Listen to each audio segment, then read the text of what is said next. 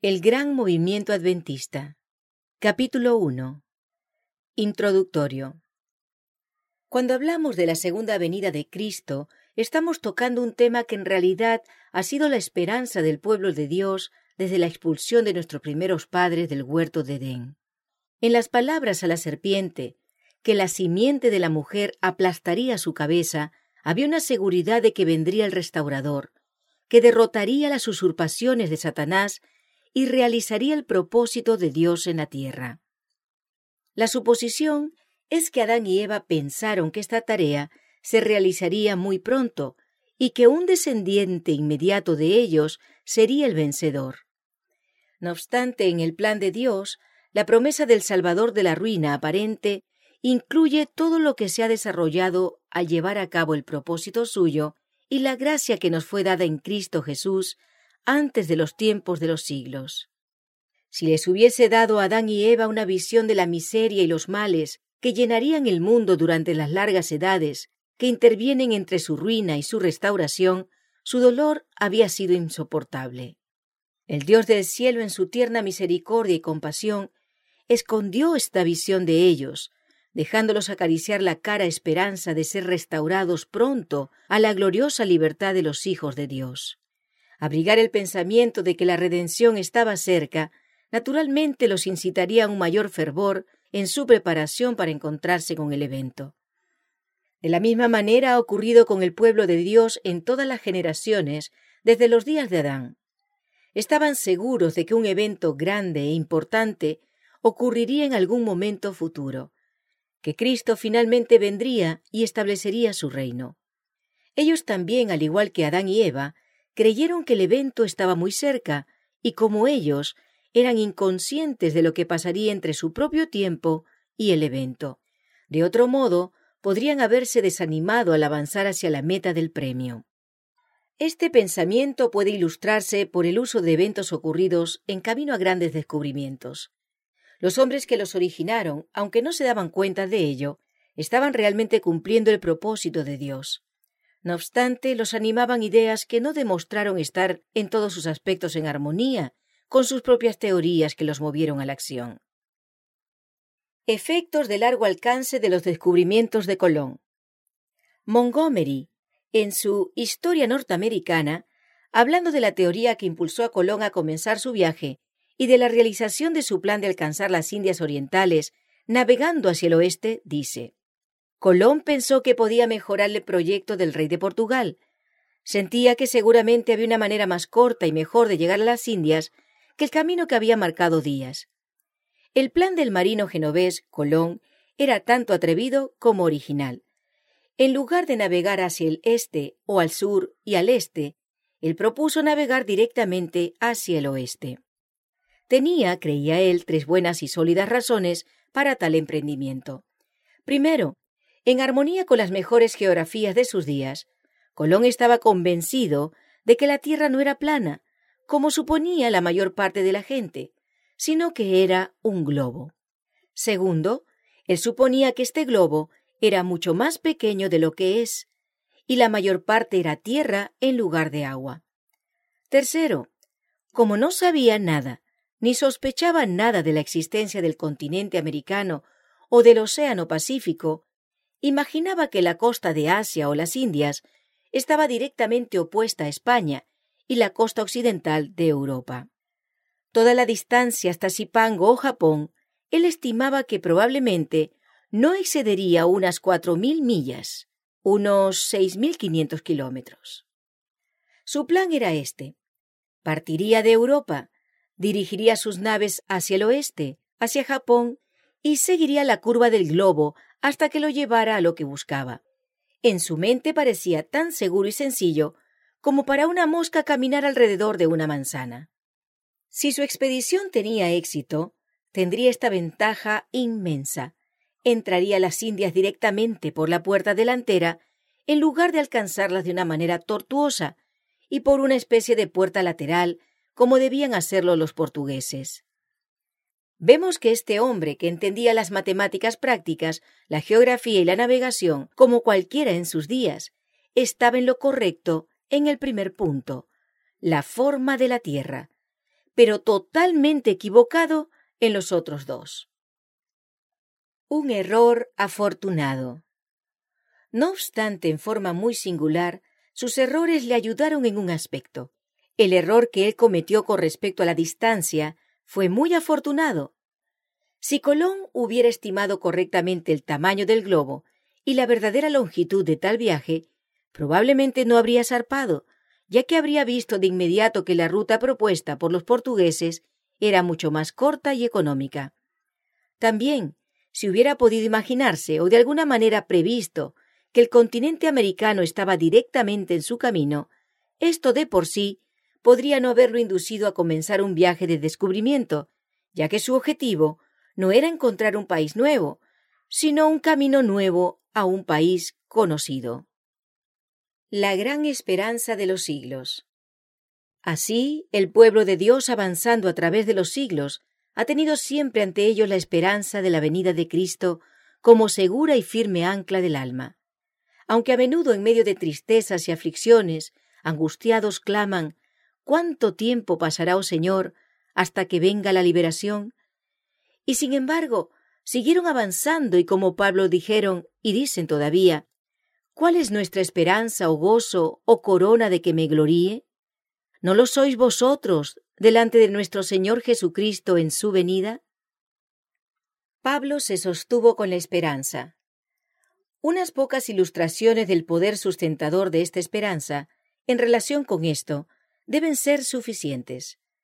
Cuando Pablo fue emplazado ante Félix y se le permitió hablar, dijo, Según el camino que ellos llaman herejía, así sirvo al Dios de mis padres, creyendo todas las cosas que en la ley y en los profetas están escritas, teniendo esperanza en Dios, la cual ellos también abrigan, de que ha de haber resurrección de los muertos, así de justos como de injustos.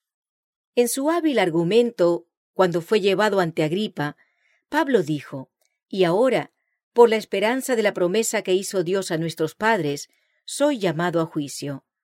Promesa cuyo cumplimiento esperan que han de alcanzar nuestras doce tribus, sirviendo constantemente a Dios de día y de noche. Por esta esperanza, oh rey Agripa, soy acusado por los judíos. ¿Qué? ¿Se juzga entre vosotros cosa increíble que Dios resucite a los muertos? Cuando por fin estuvo en Roma para aparecer ante César, les dijo a los judíos, Por la esperanza de Israel estoy sujeto con esta cadena. Pablo habló libremente de esa esperanza en su carta a Tito, porque la gracia de Dios se ha manifestado para salvación a todos los hombres, enseñándoles que renunciando a la impiedad y a los deseos mundanos, vivamos en este siglo sobria, justa y piadosamente, aguardando la esperanza bienaventurada y la manifestación gloriosa de nuestro gran Dios y Salvador Jesucristo. Pedro se regocija en la esperanza. Pedro habla de la misma esperanza como sigue. Bendito el Dios y Padre de nuestro Señor Jesucristo, que según su grande misericordia nos hizo renacer para una esperanza viva, por la resurrección de Jesucristo de los muertos, para una herencia incorruptible, incontaminada e inmarcesible, reservada en los cielos para vosotros, que sois guardados por el poder de Dios mediante la fe, para alcanzar la salvación que está preparada para ser manifestada en el tiempo postrero, en lo cual vosotros os alegráis, aunque ahora por un poco de tiempo, si es necesario, tengáis que ser afligidos en diversas pruebas, para que sometida a prueba vuestra fe, mucho más preciosa que el oro, el cual, aunque perecedero se prueba con fuego, se halla en alabanza, gloria y honra cuando sea manifestado Jesucristo. El propósito de Dios en la creación. Las escrituras revelan el propósito de Dios al crear el mundo, y por la palabra de la profecía también aprendemos su plan con respecto al futuro.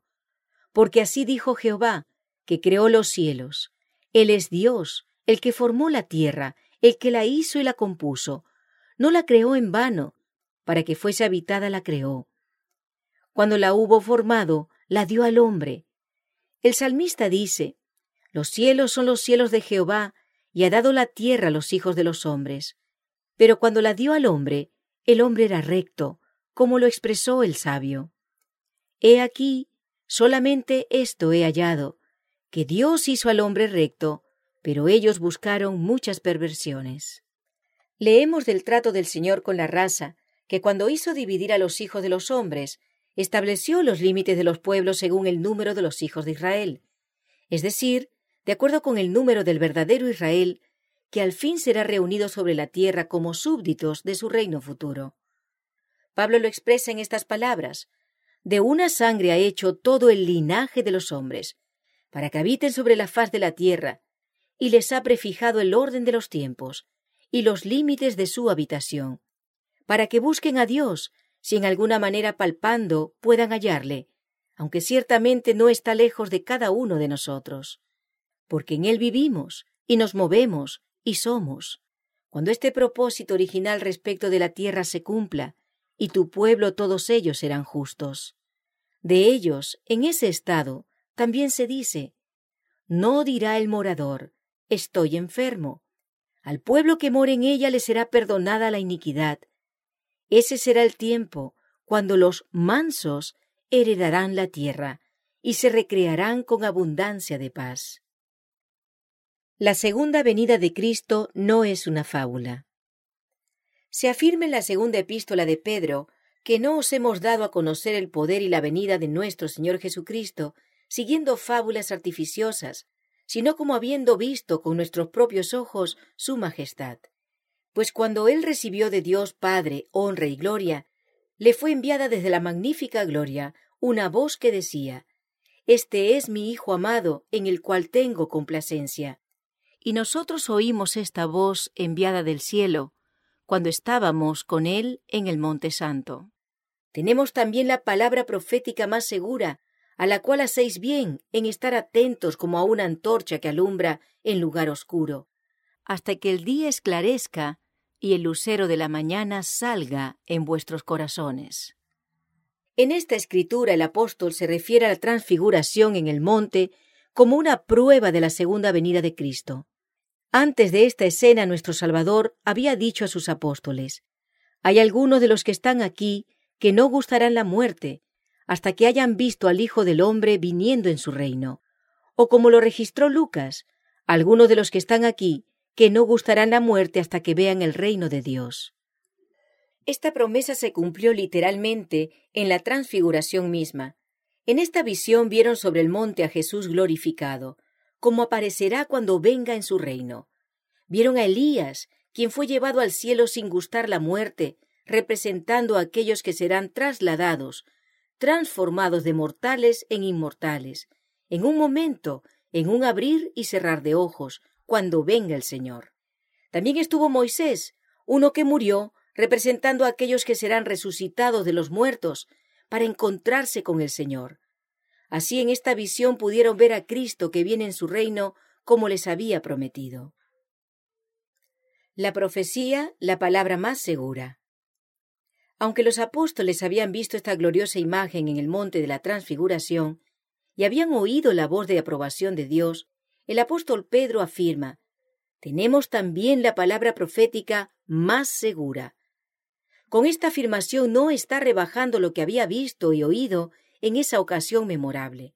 Ellos entonces oyeron la voz de Dios una vez, pero en las grandes líneas de la profecía, que se extienden hasta la segunda venida de Cristo, tenemos la voz de Dios repetida a menudo. En realidad, cada predicción profética cumplida o registrada en la historia es la voz de Dios a nosotros. Debe ser en este sentido que la palabra de la profecía es más segura. La Biblia de Jerusalén lo traduce, nos hace más firme. La profecía se hace más firme con cada especificación cumplida y con todas ellas. Cada evento predicho, cuando se cumple, es una afirmación de que los eventos predichos que restan seguramente sucederán. La naturaleza de la profecía.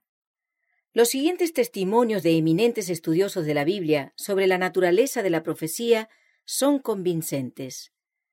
Tomás Newton afirma que la profecía es la historia anticipada y comprometida. La historia es la profecía realizada y explayada. En el mundo ha habido oráculos mentirosos, pero todo el ingenio y la malicia de hombres y demonios no pueden producir ninguna profecía como las que están registradas en las Escrituras. Sir Isaac Newton testifica de que el prestar oído a los profetas es una característica fundamental de la verdadera Iglesia. El doctor A. Keith dice que la profecía es equivalente a cualquier milagro y por sí misma es milagrosa. La voz de la omnipotencia sola podría llamar a los muertos de la tumba. Solo la voz de la omnisciente podría decir a todos los que yacen escondidos en oscura futuridad que para el hombre es tan impenetrable como las mansiones de los muertos, y ambas son por igual la voz de Dios. Matthew Henry dijo que en el tiempo de Dios, que es el tiempo mejor, y en el camino de Dios, que es el mejor camino, la profecía ciertamente se cumplirá. Cada palabra de Cristo es muy pura y por lo tanto muy segura. El objeto de la profecía. De las palabras de Cristo a sus apóstoles podremos aprender un objetivo que tuvo Dios al dar la profecía. Hablando proféticamente de las cosas que sucederían en la vida de Judas, él dijo, Desde ahora os lo digo antes que suceda, para que cuando suceda creáis que yo soy. Dios también dice por medio del profeta Isaías, Yo soy Dios, y no hay otro Dios, y nada hay semejante a mí, que anuncio lo por venir desde el principio, y desde la antigüedad lo que aún no era hecho, que digo, mi consejo permanecerá, y haré todo lo que quiero. Otra vez lo que pasó ya antes lo dije, y de mi boca salió, lo publiqué, lo hice pronto, y fue realidad. Por cuanto conozco que eres duro y barra de hierro tu cerviz, y tu frente de bronce, te lo dije ya hace tiempo, antes que sucediera te lo advertí, para que no dijeras, mi ídolo lo hizo, mis imágenes de escultura y de fundición mandaron estas cosas. Lo oíste y lo viste todo.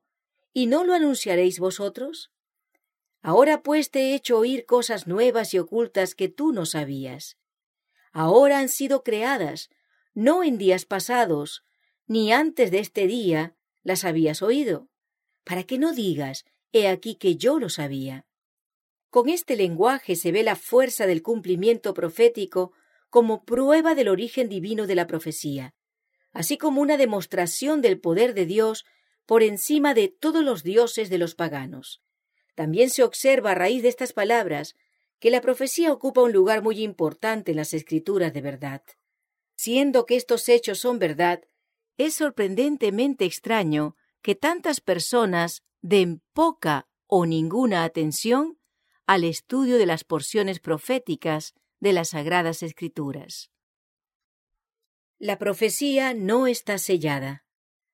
Las personas no informadas dicen que son ignorantes y que por lo tanto no pueden comprender las profecías. Por otro lado, muchos de los educadores y algunos de ellos entre los ministros dicen las profecías están selladas y no pueden entenderse. Todos sabemos que el libro del Apocalipsis es un libro sellado.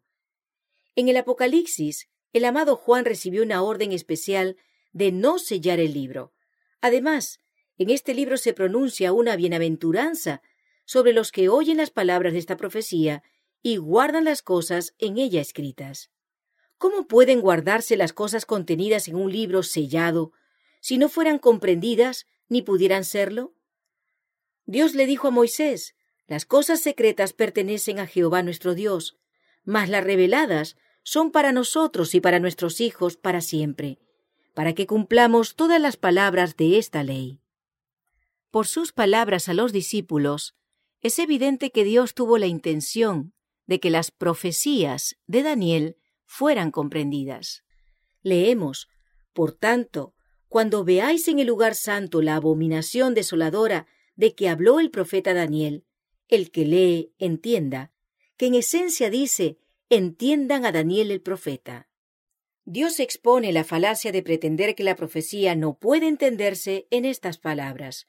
Y os será toda visión como palabras de libro sellado, el cual si dieren al que sabe leer y le dijeren, lee ahora esto, él dirá, no puedo, porque está sellado. Y si se diere el libro al que no sabe leer, diciéndole, lee ahora esto. Él dirá, no sé leer. Dice pues el Señor, porque este pueblo se acerca a mí con su boca, y con sus labios me honra, pero su corazón está lejos de mí, y su temor de mí no es más que un mandamiento de hombres que les ha sido enseñado. Por tanto, he aquí que nuevamente excitaré yo la admiración de este pueblo, con un prodigio grande y espantoso, porque perecerá la sabiduría de sus sabios, y se desvanecerá la inteligencia de sus entendidos. Si el pueblo a quien se refería el profeta hubiera seguido la segura palabra de la profecía, no se hubieran apartado de la ley de Dios, ni sustituido sus preceptos por mandamientos de hombres. La profecía no es de interpretación privada. No es porque la profecía tenga algún significado profundo, escondido, misterioso, que muchos no pueden entenderla. El apóstol Pedro dijo de ella, entendiendo primero esto, que ninguna profecía de la Escritura es de interpretación privada, porque nunca la profecía fue traída por voluntad humana, sino que los santos hombres de Dios hablaron siendo inspirados por el Espíritu Santo. Está claramente implícito en este lenguaje que lo que es esencial para comprender la profecía es la recepción de aquel espíritu que habló por medio de los profetas. De ese espíritu prometido a todos los que lo buscan, está escrito, Él los guiará a toda verdad. La profecía cumplida. En el estudio de la profecía hay ciertos hechos que deberían recordarse. Dios, que es infalible, es el autor de la profecía, y cuando llega el tiempo para el cumplimiento de una predicción, ocurrirá el mismo evento predicho. Por otra parte, como Dios, que tiene la facultad de ver de antemano exactamente lo que harán los hombres, especifica un tiempo cuando una cosa sucederá. Cuando viene este tiempo, se realizará un verdadero cumplimiento de la profecía. En otras palabras, un cumplimiento falso de la profecía en el momento especificado para el cumplimiento verdadero es una imposibilidad. En armonía con este axioma, podemos decir, cuando llegue el tiempo de Dios para que su mensaje de verdad sea dado al mundo, el mensaje aparecerá cada vez. En cierta ocasión, cuando el que escribe había dado un discurso sobre el cumplimiento de la profecía, un incrédulo que estaba presente pasó adelante y dijo Debo felicitarlos a ustedes, los intérpretes de las profecías, por ser muy afortunados. En su estudio de la historia, parecen encontrar muy fácilmente aquello que cuadra exactamente con la profecía. Sí, fue nuestra respuesta. Queda bien porque fue hecha para quedar bien. Si usted fuera a una fábrica de guantes para comprar un par de guantes, ¿no esperaría encontrar aquellos que le ajustaran bien a sus manos? Él replicó, por supuesto, lo haría, porque fueron hechos para ajustar bien. Por eso mismo, dijo el que escribe, ese Dios que sabía precisamente lo que los hombres harían, hizo las predicciones con respecto a ellos, y cuando esos hombres subieron al escenario de la acción e hicieron las mismas cosas que él predijo, el verdadero historiador hace un registro de sus acciones, que comparadas con la predicción se ajustan exactamente. La profecía es una luz en la oscuridad. El apóstol Pedro dice que debemos prestar atención a la profecía como a una luz que brilla en un lugar oscuro. Sin la lámpara de la profecía, el futuro sería oscuridad total. El propósito de la luz es disipar la oscuridad. Cuando viajamos en un lugar oscuro, para mostrarnos el sendero y para mostrar el camino claramente, para que el viajero pueda paso a paso ver y escoger el camino. El salmista dice, Lámpara es a mis pies tu palabra y lumbrera a mi camino.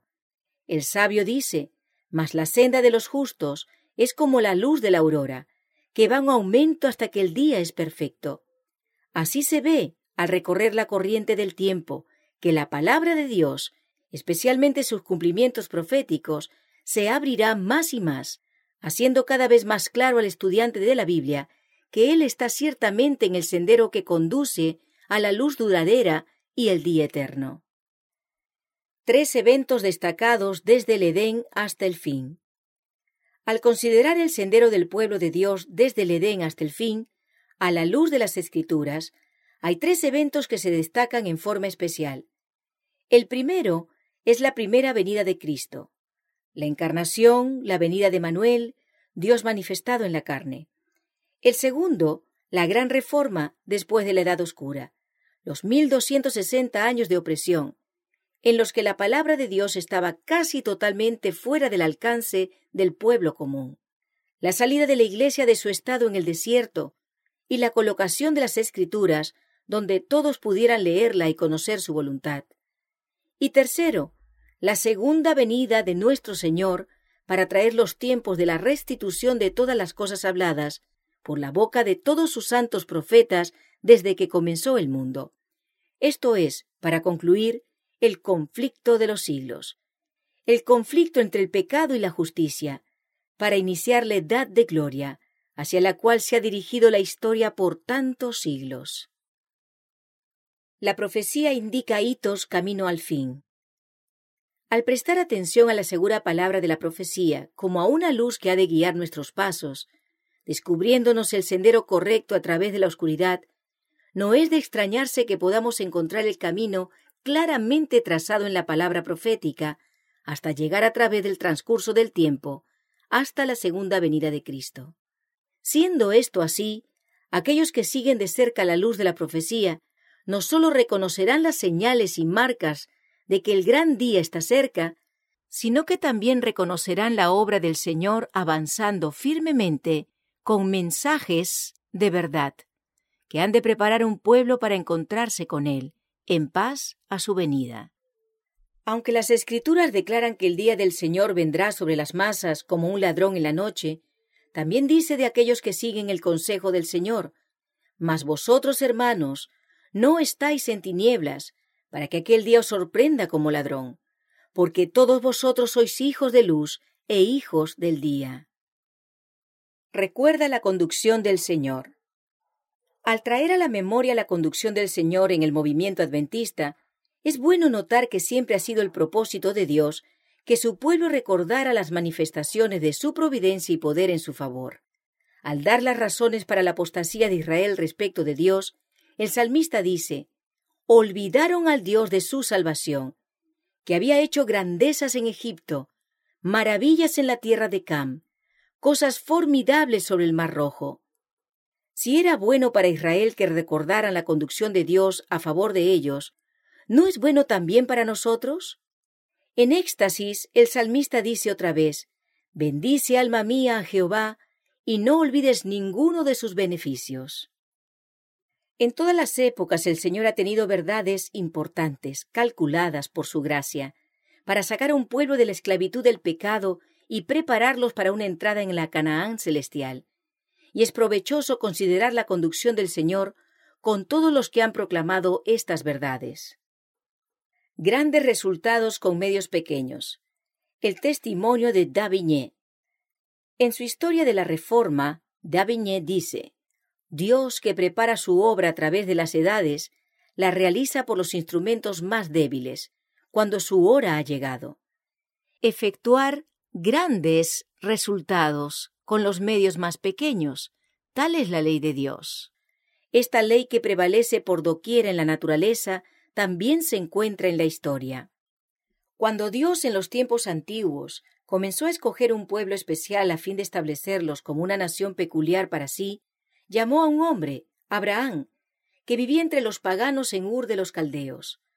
De él surgió una progenie numerosa, pero de ellos, cuando fueron exaltados a la dignidad de una nación, el Dios del cielo dijo, No por ser vosotros más que todos los pueblos, os ha querido Jehová y os ha escogido, pues vosotros erais el más insignificante de todos los pueblos. Más adelante, cuando quiso librar a su pueblo de su esclavitud en Egipto, eligió como su líder a uno que en su infancia fue escondido por tres meses en la casa de su madre, y después fue puesto en una canasta sencilla y ruda compuesta de cañaveral y cubierta de brea, y entregada al cuidado del río Nilo. Este mismo Moisés, sin embargo, fue uno que cuando vinieron los años de la comprensión, eligió el sendero humilde del sufrimiento con el pueblo de Dios, antes que el gozo de los deleites temporales del pecado. La victoria de Gedeón. Más tarde, cuando el Señor quería librar a Israel de los madianitas y los amalecitas, que vinieron sobre la tierra en grande multitud como langostas, y destruían la producción de la tierra, y no dejaban qué comer en Israel, ni ovejas, ni bueyes, ni asnos, el Señor envió un ángel a Gedeón. Este hijo de Joás había sido debilitado al extremo de trillar un poco de trigo y esconderlo de sus enemigos. Cuando el ángel le notificó que él debía librar a Israel, Gedeón con asombro preguntó ¿Con qué salvaré yo a Israel? He aquí que mi familia es pobre en Manasés, y yo el menor en la casa de mi padre. Este mismo hombre humilde y pobre salió con sus trescientos hombres, con sus lámparas sencillas y vasijas, una acción que habría parecido una locura según el criterio humano finito, y haciendo de Dios su fortaleza, ganaron una poderosa victoria. Previa a la liberación, Gedeón podría haber expresado un lamento como el del profeta Amós cuando preguntó ¿Quién levantará a Jacob? Porque es pequeño. El bebé en el pesebre. En el tiempo señalado por Dios nació el Salvador de la humanidad, y los pastores lo encontraron en un pesebre. Sus parientes terrenales siguieron las humildes, aunque honorables ocupaciones de la vida. Con respecto a su pobreza terrenal, el Salvador dijo, Las zorras tienen guaridas y las aves del cielo nidos, mas el Hijo del Hombre no tiene dónde recostar su cabeza. Él eligió a sus apóstoles de entre esa clase inferior, que aunque no lo más pobre, no alcanza el nivel de las clases medias. Todo tuvo la intención de manifestar al mundo que la obra no es del hombre, sino de Dios no muchos sabios. Pablo dijo de la obra de la Iglesia primitiva en sus días, lo insensato de Dios es más sabio que los hombres, y lo débil de Dios es más fuerte que los hombres. Pues mirad, hermanos, vuestra vocación, que no sois muchos sabios según la carne, ni muchos poderosos, ni muchos nobles, sino que lo necio del mundo escogió Dios para avergonzar a los sabios, y lo débil del mundo escogió Dios para avergonzar a lo fuerte. Y lo vil del mundo y lo menospreciado escogió Dios, y lo que no es, para deshacer lo que es, a fin de que nadie se jacte en su presencia.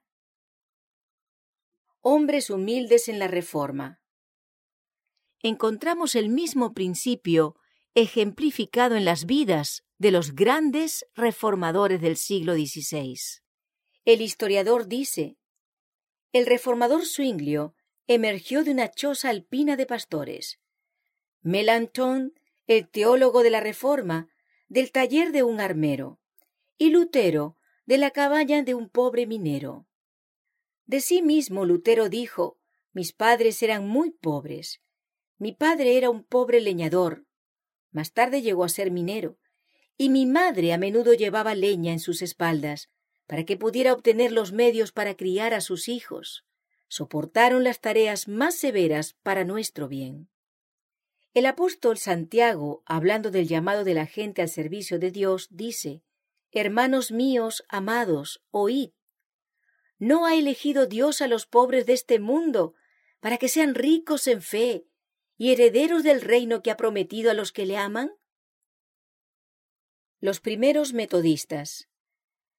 Al observar la creciente línea de reformadores hasta los primeros días del metodismo, cuando la doctrina de la gracia gratuita era proclamada asiduamente, la encontramos acompañada del poder de Dios.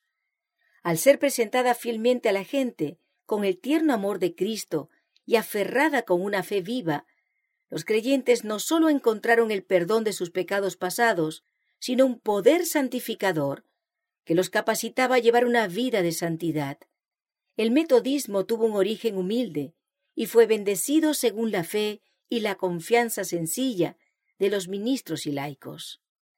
Al delinear los incidentes y experiencias conectados con el movimiento adventista, encontramos que, como en el caso de toda obra del Señor de la cual el hombre es un agente, su origen estuvo entre los pobres y desconocidos, pero que nadie la rechace sin antes examinar cuidadosamente la evidencia sobre la cual está basada esta gran obra, no sea que se lo encuentre en la posición de aquellos de los cuales Dios dirá que menospreciaron el día de las pequeñeces.